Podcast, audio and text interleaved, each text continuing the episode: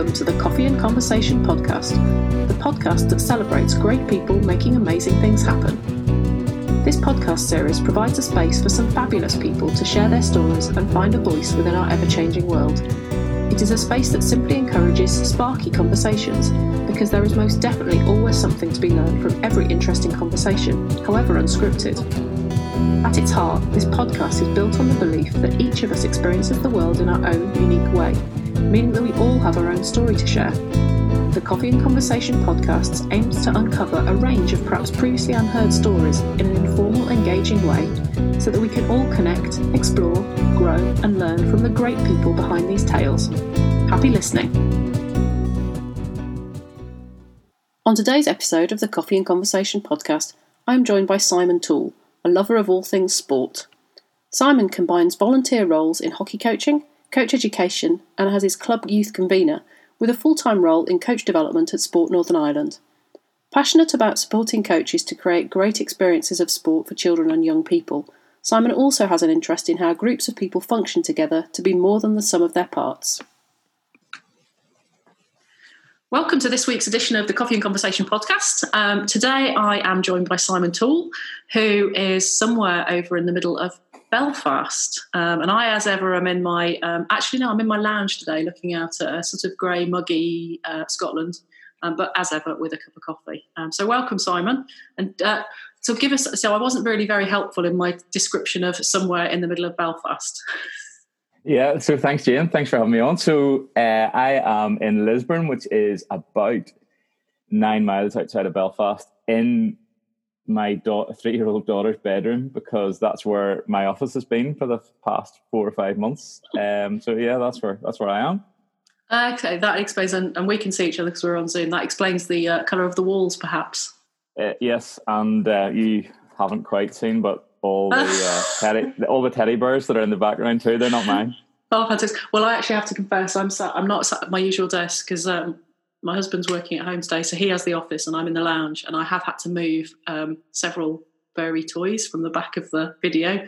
Um, not for this conversation necessarily, but I have had a meeting this morning where I thought maybe the first impression of meeting me, seeing kind of a cuddly moose on this side and a cuddly reindeer on the other, perhaps didn't give the best impression but who knows? Maybe it would have been more entertaining for those uh, those I was talking to to get an insight into the real me. Absolutely. Yeah. So um, we're going to chat uh, throughout this sort of next half hour on um, a bit of return to coaching, a bit of returning to, to club life in terms of uh, your sporting experiences. Um, but as ever, we will start with um, a quote that you have brought along, and I believe you've brought a little poem.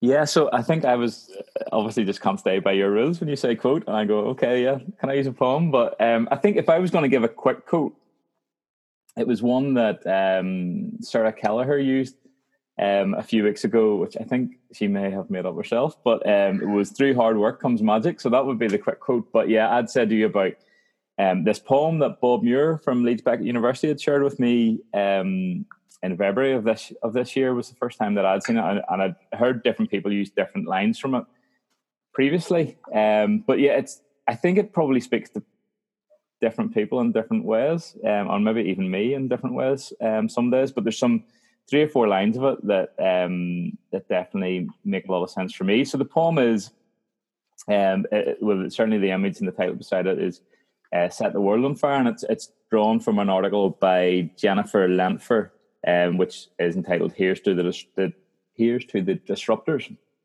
Um, so the poem is, "May you never be satisfied with because that's the way it's always been done. May you seek to transform frustration and exasperation into what if and I wonder." May you be able to hear yourself at times, reconnect with your deepest instincts, and know when you are pushing too hard, too loud, or fast. May you have the grace to give yourself a break at times just to listen. Be a lamp, a lifeboat, or a ladder. Be the truths you offer, may the truths you offer be helpful, necessary, and kind. Disruptor, disruptors, may you never shy away from your own integrity. Sometimes it's all we have. And probably the, the things that stand out for me mostly um, relate to my want um, to always be trying to do things in a slightly different way um, and boredom with things that have to be done in the same way. Um, my consciousness of my own frustration and exasperation um, and the, the trouble that that gets me into at times. Um, uh, my recent consciousness of around pushing too hard um, or too fast um, to get things done. Um, and also, I know right at the, the start of, of some of the conversations we started to have two years ago, um, I talked about trying to be, trying to make what you say count and not just talk for the sake of talking, which is really not a good thing to say at the start of a podcast. um, but uh, yeah, that bit around may the truth you offer be helpful and necessary and, and kind, and and trying to think, trying to say things that will mean something and any give it a given situation and actually be useful rather than just talking for talking talking sake. But yeah, podcast, I, I won't stick to that real. Excellent. Well, and I love that. Part and I hadn't seen it before. You, you did share it with me just before we were we were talking, and and I, I, I really like it. And I've kind of made a few notes, um, and I'm going to be looking up looking up the here's to the disruptors as well. And and maybe it's and what what comes to mind straight away is this idea that. Um, here we are in a time where our world's been pretty much turned upside down in the last six months. Um, and so actually, we aren't able to be satisfied with the status quo. Do you know what? As ever, my mum has. My mum has. Uh, oh, hang on! I've just accidentally pressed accept as well. So, so mum, sorry, I can't talk to you now. I'm recording a podcast, and that's that's the second time that's happened. So we will leave that in. Um, I thought sure that was going to be me that disrupted things instead of you. That's good. No, so I'm a disruptor. Actually, it's my mum. You can guarantee she'll she'll send me a she'll send me a message or something. I'll go, oh no. Um, but yeah, so this idea that you know for, uh, the world is the rule book for the world almost has been thrown up, torn up, and thrown away in the last six months. Um, so we can't be satisfied with the status quo because that doesn't really exist. So it kind of feels like it's quite an apt you know, for whatever else we end up talking about in this next half hour, there's something that sort of as we as we're returning to a little bit of normality, which we will start talking about in terms of sport and coaching, we can't just accept what we used to do because it doesn't work. Um, so that really, yeah, that that's something that I've sort of that's suddenly in my head um, sparked, as well as this idea of be a lamp, a lifeboat, or a ladder. Um, that feels quite um, connected with what you just talked about in terms of wanting to, you know, make sure you're supportive and help and helpfulness and kindness. That feels quite um, quite appropriate, I think, for for the times we're in now. Yeah, and that that line, the last line you highlighted there, was one that I heard Andrew Gillett actually um, reference uh, as part of the poem. I, I didn't realize the rest of it was there um, at that stage, but he had talked about it on UK Coaching Podcast, and and definitely that that line really um, stood out to me at that stage as well. Around, yeah, sometimes I think it's it's really you can be quick to judge um, people and coaches and all sorts of things without necessarily always understanding, and, and obviously taking that line of well, actually, how do we help people as mm. opposed to just judge them. Yeah, absolutely. And I think you know, you know, we've been talking actually probably on and off for many many years from past lives as as you know in when I was working in golf and, and, different things but particularly over the last couple of years and some of the conversations that we've had around yeah they've been very much around your sort of work context and and work persona um, but inter- interestingly I suppose for this conversation this came up when we were chatting last week and actually it's the maybe it's the the bit that perhaps people don't see or don't know and, and actually that we'll explore a little bit today in terms of your role as a, a, hockey coach and somebody who's got a key role within a hockey club. And so, it, from one hand, professionally, you're experiencing this return to sport um, after you know the COVID pandemic from a kind of, I suppose, a structural and governance perspective. But actually, you're in the heart of it. Um, you know, come well, it's not. I was going to say come five o'clock when you switch your work laptop off, but working in sport, that's never the case. Um, but you know, it's what happens after that when you, you know, your experiences of actually being right in the middle of of having to work out, well, how on earth do we go back to to playing some sort of sport? Um, and it's not just what you see on the pitch; it's all of the stuff that has to happen to enable that activity um, to happen. So, so yeah, I'm just interested in how you've experienced that and some of the things as a. I might, will I get this term right? Junior convener. Is that yeah. the right term? yeah, something along those lines. Yeah, um, yeah. It's See, been interesting. I was going to say, um, so what, um, what does that mean? Give us an idea of what being a junior convener in a club so, means. So I have just taken on this role about uh, a month ago or so. Um, that means that um, I am now responsible for all the stuff that happens around our junior program. So um, the youngest uh, we have come to the hockey club um, are three years old, um, and then they really start getting, um, I suppose, becoming members of the club and things in around seven. Um, and right through to everything that we do at under 15 when the kids transition into the adult mm-hmm. um, section of the club. So it's I, I knew it was quite big. Um, I knew how much was involved in the role. Um, but it was only actually a couple of days ago that I just worked out how many people are involved in that. So uh, at the minute, there are 387 kids um, in that um, wow. from seven years to 15 years, and there are 51 coaches.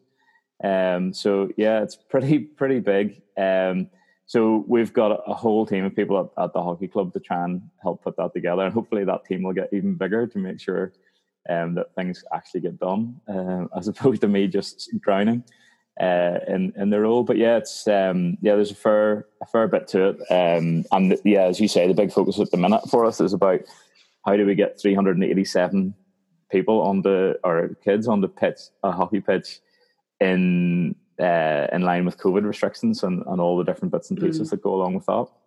So what you know, so if this was a normal season, going into a normal, um, you know, this would be the summer break, and you'd kind of be building up to that new new season. I'm guessing, you know, what would a normal um, sort of I don't know training week look like in terms of getting those 387 kids on a on a pitch?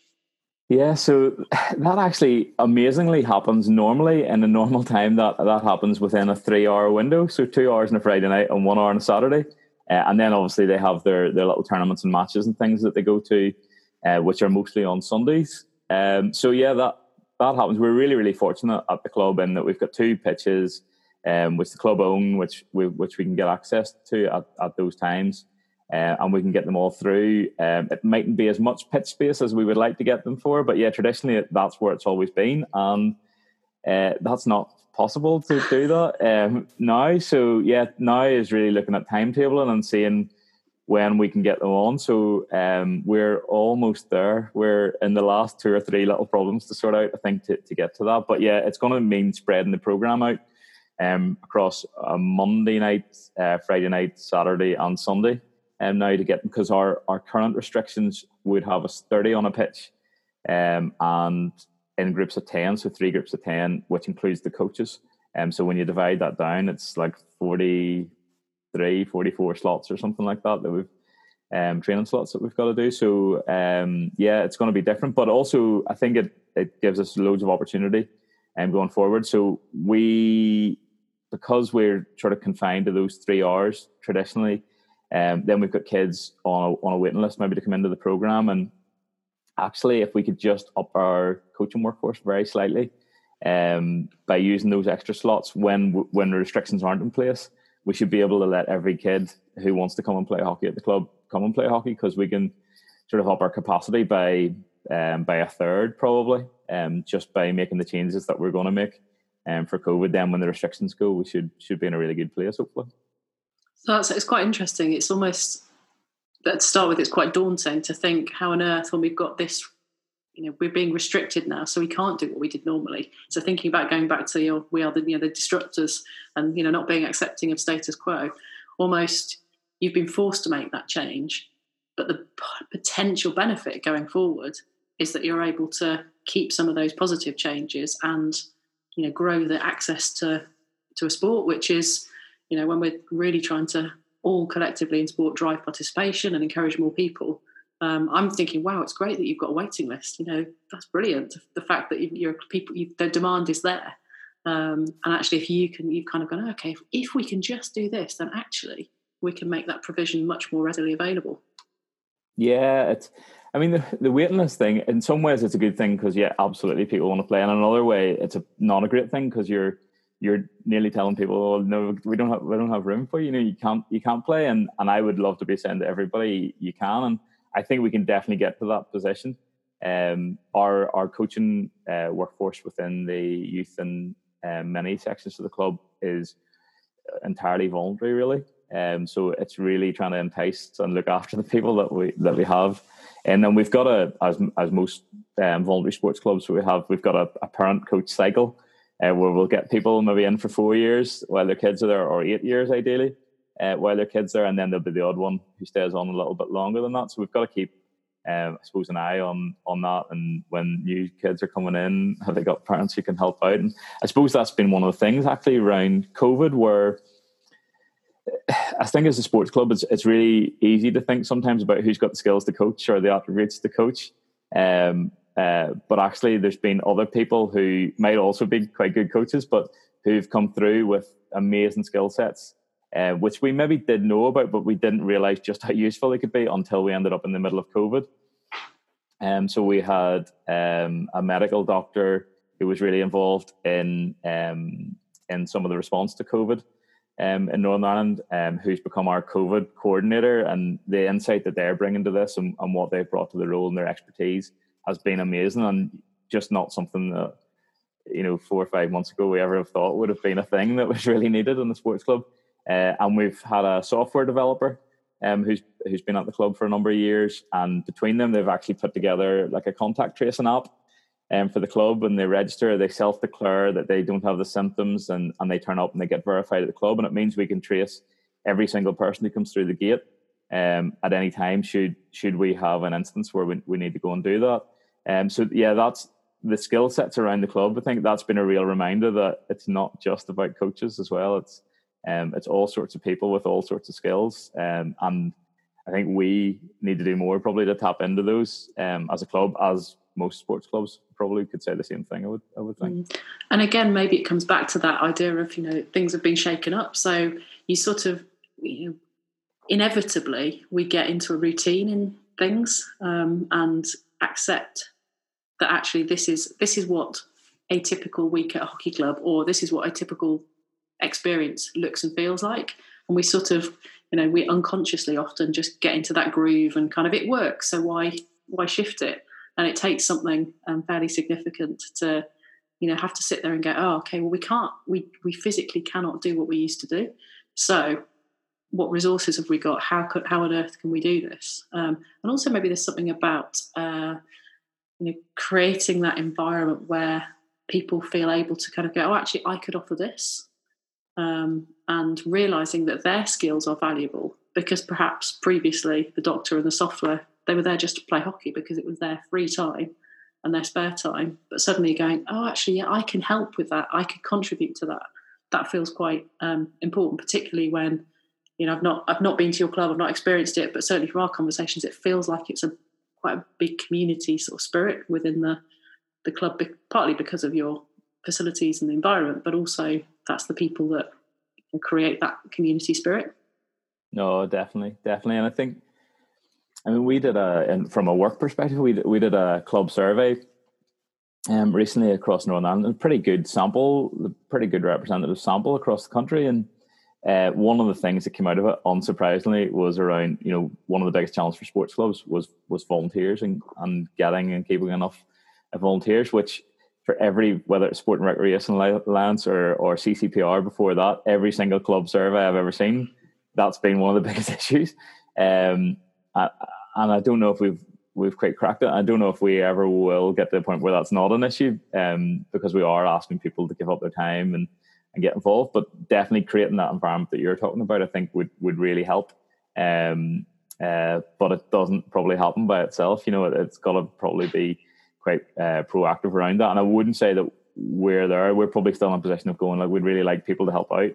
Uh, maybe we've got to get a little bit more specific about actually you you will have a skill set um, that will be useful to us, and um, you know we'd really like you to get involved and, and stay involved and, and looking after people as well. That there, there I think um, all too often um, too few people do too many things in, in sports clubs and then become burned out. And it's about how can we get more people doing less things that mm. you know, keep them a bit fresher for um, for a longer time. Yeah.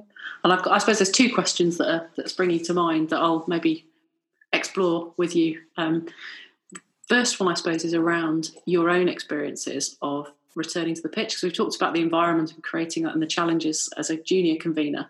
Um, but you're also one of the coaches who turns up on a well, used to be Friday night and Saturday morning. Um, you know, what what have you noticed about the differences between potentially having 30 kids that you're coaching and now a you know much smaller group where perhaps you can't do as much. I don't know where you are with contact and things like that. Whether that's back in, you know, what's your experience as a coach in terms of you know, having to think differently and, and keep people engaged for the same amount of time? Yeah, so our our restrictions on the pitch at the minute um, aren't actually too bad. So as you say, we're we're down. So we're um, groups of 10, nine, maximum nine players on a on a coach. Um, we have lots of social distancing, lots of protocols for getting kids on and off the pitch, where they store their kit, their water bottles, and things like that. Um, one way systems on and off the pitch, uh, and as I say, that that sort of uh, tracing app um, before before they ever arrive. But the biggest change as a coach at the minute, because we're contact uh, training is is permitted, um, has been just smaller numbers. So it's actually been amazing. It's um, we did the month of July um, back. Uh, then we're taking August off with the youth section because we really didn't feel that we could ask volunteer coaches to coach from July one year till the start of May or, or mid April the following year. Um, so we decided, like, we'll take April off. Um, but the kids love being back in July, and I I know some survey work that we had done um, from a work perspective. Clubs were concerned, and this may well be a, a valid concern about coaches having the break and then really liking their free time and maybe not coming back. Uh, and I'm sure that is has been the case for some people, and I've heard some individual um, stories where that definitely has been the case. Uh, I got a real buzz out of being back on the pitch. I really, really did. Uh, I enjoyed it more than I've ever enjoyed it before. Possibly because we were coaching in the warmth of July rather than the temperatures in December. Uh, maybe a factor in it as well. But yeah, really enjoyed it. Um, felt you got really quality time with kids because it was such a small group compared to we would we would normally sort of split our group maybe into group three subgroups within our group. Anyway um, but you might only have that group for 10 or 15 minutes and they move on and we get the next group round.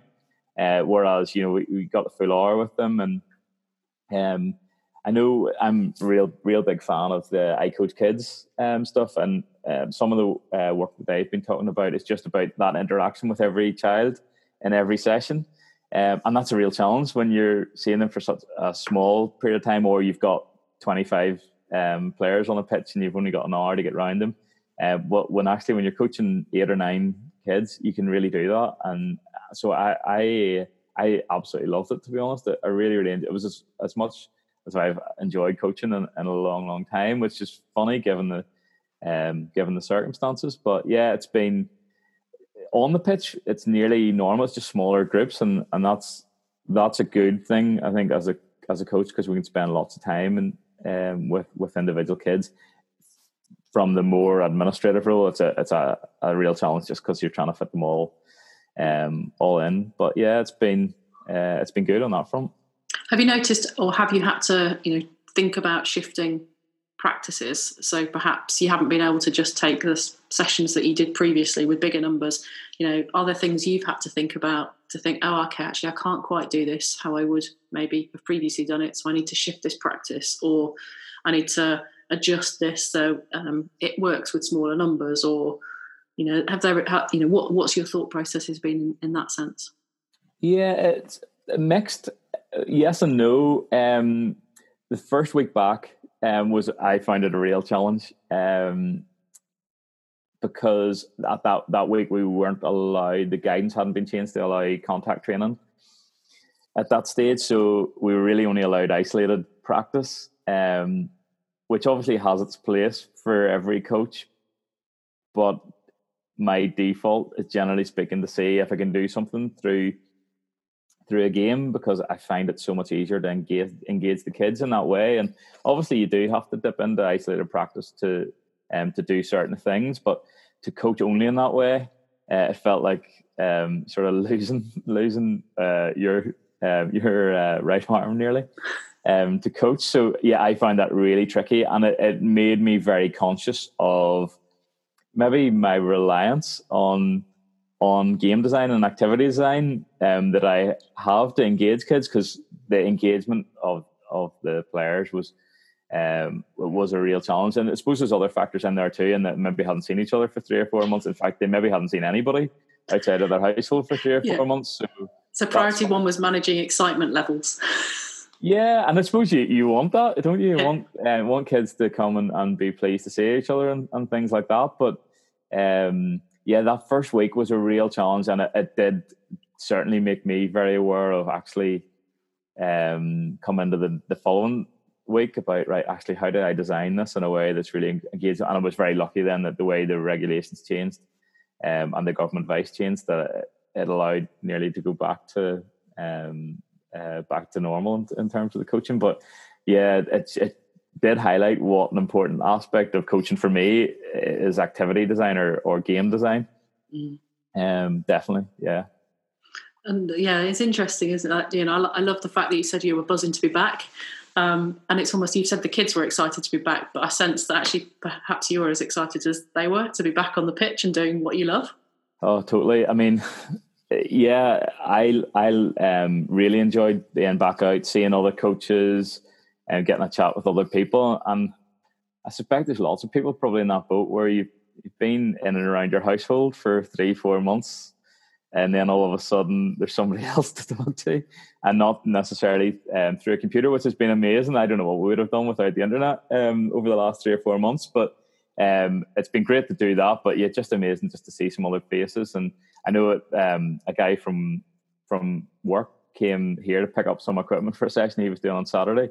Uh, and he came. All he needed to do was call the equipment, and an hour later, he's still here. Cause just really pleased to see somebody else in, in the flesh and have a bit of a chat, even though I've been speaking to him all the time through through digital means um, for the last three or four months. So yeah, I think there's definitely an element of just getting back out there and um, and it, you know in as controlled and safe an environment as we could create um, within the club, um, thanks to the work of of that COVID group who who were sort of uh, putting all that together.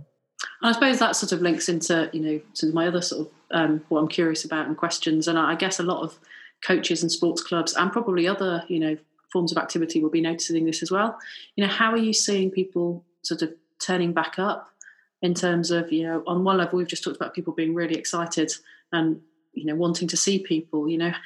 How are you sort of gauging or, or what are you seeing in terms of maybe other responses in terms of nervousness to be back or you know how's that been in terms of getting things back as a club?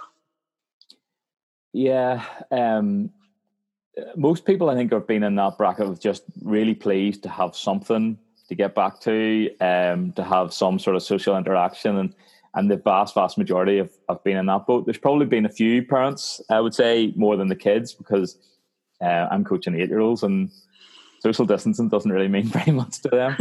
um, but uh, yeah, maybe you can see a few parents are just a little bit nervous and just checking out what we're doing um, as a club and to sort of uh, ensure that we're you know we're minimizing risk as, as best we can. And then uh, certainly from our group, uh, I think we have one parent um, who just wasn't ready, just not not in that place to you know to let their um, child go out. And I don't know, you know, I suppose for anybody, and it's the same. Actually, we're talking now about return to our workplace, uh, and people have such different responses to that. In that you've got some people, and I'm probably in that boat, just dying for that interaction of of some people. So would really like to be back in an office, even if it is with restricted numbers and things. Uh, and then you have other people who you know could have people in their house or shielding or elderly parents who they need to look after, so they need to keep themselves out of the way or all those sorts of things. So yeah, I, I guess you're going to have that in any in any group. You're going to have a few people who um, who we may not even really know all the reasons why their response is is why there is. It, it may just be um, purely looking after the well being of their child, or there may be lots of other um, um, circumstances about themselves, their own health, or or maybe um, parents that they're looking after themselves and, and things. So yeah, the, the majority response has just been yeah, absolutely amazing, and and parents have been so positive about uh, the work, and it's really come down to three or four people really um, in the club who are sort of just known as our COVID group who have sorted all that out. Um, but really, really p- positive. Maybe uh, you know, a small percentage a little bit nervous, but you know, still want to get back involved and, and uh, want to get back on the pitch. And then a really, really tiny minority um, who just aren't ready um, for that yet, which is which is fine as well. Mm. And I think that you know that's what fascinates what fascinates me about you know the things that have arisen from your club perspective about you know from returning and you know the COVID side of things is this collaboration almost between your you know your experienced doctor and your software developer in terms of you know contact tracing seems to be a bit of a uh, I can't think of the word but it's like a hot potato in terms of trying to find a positive solution. But it's the you know in terms of managing that risk and um, and also giving people peace of mind as well it feels like what you've been able to do through sourcing and realizing the skills and and also I suppose those individuals realizing they've got something that's incredibly valuable to the club at this point in time to be able to create create something um, in terms of what probably seems like quite a simple app but I'm sure to develop it it required um, much more brains and head scratching to, to, try and get it happening. Um, but to, just I mean not I'm not asking you to give us the technical insight but from a practical perspective in what you're asking people to do and what you have to do as as people turning up to the club how does that work for you? Yeah so i mean both both of those guys uh, we've talked about their their technical knowledge and their relevant professions they they both had made um, massive contributions to the club um, as coaches already or or committee members or one of them uh, one of them was actually a, a previous chair as well so they were certainly making a massive contribution regardless of this. It's just that then they realized themselves, actually, okay, we've got some knowledge here that can really help out in, in, in this situation. So um, the, the, the individual who's the um, software developer would laugh if I started to give technical responses around this, but um, from, from the user end uh, of the app, um, there's six questions which are um, related to the six um, symptoms of COVID. So you sort of self declare that you don't have any of those. Um, and then you put, or your parent puts, um, if you're one of the one of the young kids, you put in your name, details, of things. It takes the first time you do it probably takes two minutes, and then it's all the obviously your own details are all pre-populated. Any subsequent times that you go in, um, so then when you turn up to the gate of the club, um, there's somebody standing with their phone, and they will verify you as you come through the gate. And if you're if you're not on the list, they'll send you away until you are on the list. And obviously, because it's quite quick, it's not a big problem for somebody to stand and, and type in on their phone quickly there and then allowed in. But yeah, it's um, and then as I say, thankfully and touch wood, uh, we won't get any, but uh, we've not had any reason to then go and find. Um, you know, we've not had a somebody test positive and, and have to to go and contact those people yet to to, um, to tell them. But um, yeah, if, if we did, then all the data is available um, to do that. And yeah, that's a, that's allowed the that's really allowed the club to start and get going and, and move. Uh, and without it, we would not be playing hockey at the moment. I think you know that's you know I love this idea that you know there was a problem and people have come together to find a really creative but really simple user friendly solution. And I'm sure there's probably um, you know I, I, went to my local cafe for example or local but and you have to write you know you're writing yes I'm here um, but all you're, all you're leaving is your contact details, um, just in case. And you kind of think, actually, I wonder, wonder if you know you could. There's a solution there that potentially could be quite helpful to not just sports clubs. Um, yeah, well, that's that's actually been one of the interesting things. And I say I'm not involved in this, but as an observer um, of it, that's been one of the interesting things because some other clubs and other sports and things have have used the app. Um, uh, and it's become a little bit of a fundraiser for the for the club in some ways. But um, uh, there's also been like bars, restaurants, uh, and things taking it on as well because it sort of does their job for them. So um, yeah, that's been that's been quite interesting to see that uh, that transpire. But yeah, it, obviously the guys have a great deal of expertise. A bit like um, uh, the story isn't it about the plumber that goes in thirty seconds, hits it's a, a knot and it's like you're not paying for the 30 seconds you're paying for the 30 years of knowing how to yeah. do that in 30 seconds and i suppose that's the same for the, for the guys in a way that the app they put together in like rapid time in a weekend really and then um, uh, made some modifications. As we started to use it made some modifications over the next week or two um, before it settled down. But yeah it's um, amazing skill set that people have and can bring to it. And I suppose, you know, it, as we sort of draw to the, the close of this sort of half hour conversation, I'm, I'm almost coming back to those, you know, opening quotes and, and thoughts in a sense of, you know, disruptors. So, you know, in one way, we have over the last six months, you know, been dealt this huge disruption, which has changed and will continue to change life as we used to know it.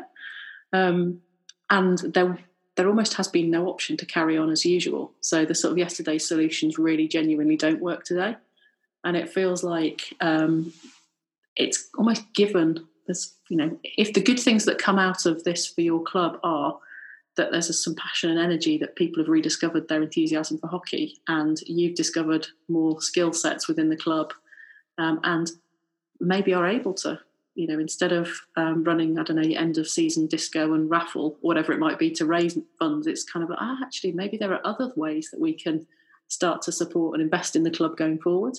Um, so it kind of feels like some of these solutions may not have arisen had it not been for lockdown and everything else that's come with the COVID pandemic over the last six months. Definitely, definitely, and I think even I'd written a not I'm not a very prolific blog, blog writer, but I had written one um, um, maybe a month or two into um, COVID from more from work perspective around. Uh, I called it as a quote of a former line manager of mine. He used to say about the toothpaste being out of the tube. So once things are done, you, you can't put it back in um, the uh, genie's out of the bottle, so some people might say. And I had written that, but from the perspective of the coach learning. So actually, we've got so much online content, and I know some people are probably drained of online content now and would love to be back face to face, and and I would probably be one of those people.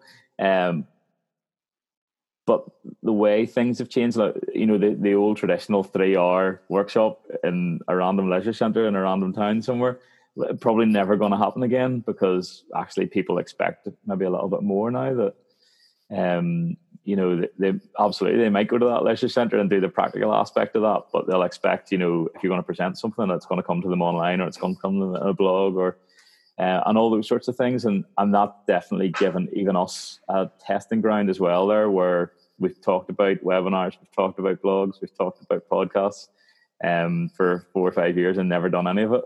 And all of a sudden this comes along and you've no choice, you know, but to jump into that world. And and that's been I find that really enjoyable because it's something different and something new.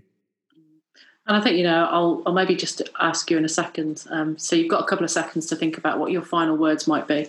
Um, I'll give you advance warning, but certainly I think what I'm taking from from this conversation is, um, you know, this idea of I suppose two things. Just that whole idea of setting the world on fire. So it's not about necessarily um, always finding those solutions. It's about well, what are the sparks and what are the connections you can make, and you know what are the what are the environment you can put in place so that you marry the oxygen with the spark to create that fire. Oh, there's my limited knowledge of how fire and chemistry works. Um, but that idea of you know how do we create that spark that then goes on to light the fire? Um, but definitely this idea of um, you know we sometimes need things to be shifted, and we need our um, the frame around what we know to just totally break in order for us to kind of have. It forces us to think differently and think about um, and recognize, I suppose, that we had got into habits, and maybe sometimes they were quite easy habits to get into. Um, but now we really do have to think differently and think about okay, how do we work in this new world and um, create things that are engaging, interesting, but also really importantly safe um, and safe, the word safe has such a different meaning now. Safe used to be, you know, have I got still got 20 kids when I finish the session? And are you all injury free and nobody's got hit by a hockey stick? Whereas now the word safe means something totally different. Um, and, you know, COVID safe, who thought that would be in our language six months ago? Um, and I suppose last, the, the last phrase I'm definitely taking away is be a lamp, lifeboat, or a ladder and that's definitely going to be in my head i think going forward and you know which one am i going to be today? I don't know. I'll think about that. Um, but yeah as ever i invite my um, guests just to maybe have a few final reflections whatever they may be even if it's repeating something you've said or um, you know where we finish is up to you. Yeah grant. So i think actually just building on your use of the lamp lifeboat and ladder. I think and I, it wasn't something i was thinking before we started the conversation at all but you know i think in that poem, we tend to think about how we can be those things. And actually, maybe through our conversation today, it's been around who can be the lamp, the lifeboat, or the ladder for whatever situation it is, our organization, our sports club, or whatever it happens to be. You know, who can be that person who can help us get there. And the last one, actually relates to the title of Set the World on Fire. I don't know if it's just a Northern Ireland thing or this as well, but so often we um, Set the World on Fire is normally preceded by We're Not Trying to Set the World on Fire here. I don't know what, maybe it is just us, but um, definitely when I've looked at that, um, and whether it's my own kids here or, or whatever it is, it's, it's been, well, why not? Why, why not? Um, I suppose that's nearly the start of that, that poem as well. It's around, well, actually, why not try to set the world on fire? Why not try to be as good as something can possibly be, um, rather than just the why you know just carry on and, and, have it as normal. So yeah, it's why not set the world on fire is probably the, the change from we're not trying to set the world on fire. Fabulous. So on that note, thank you, Simon, for your time, and um, let's go see what fires we can create in the, the rest of this week and on into the future. Brilliant. Thanks, Jen. Thank you. You have been listening to the Coffee and Conversation podcast, the podcast that celebrates great people making amazing things happen. My thanks again to my guest, Simon Toole, and also to you for listening. Until the next time, take care.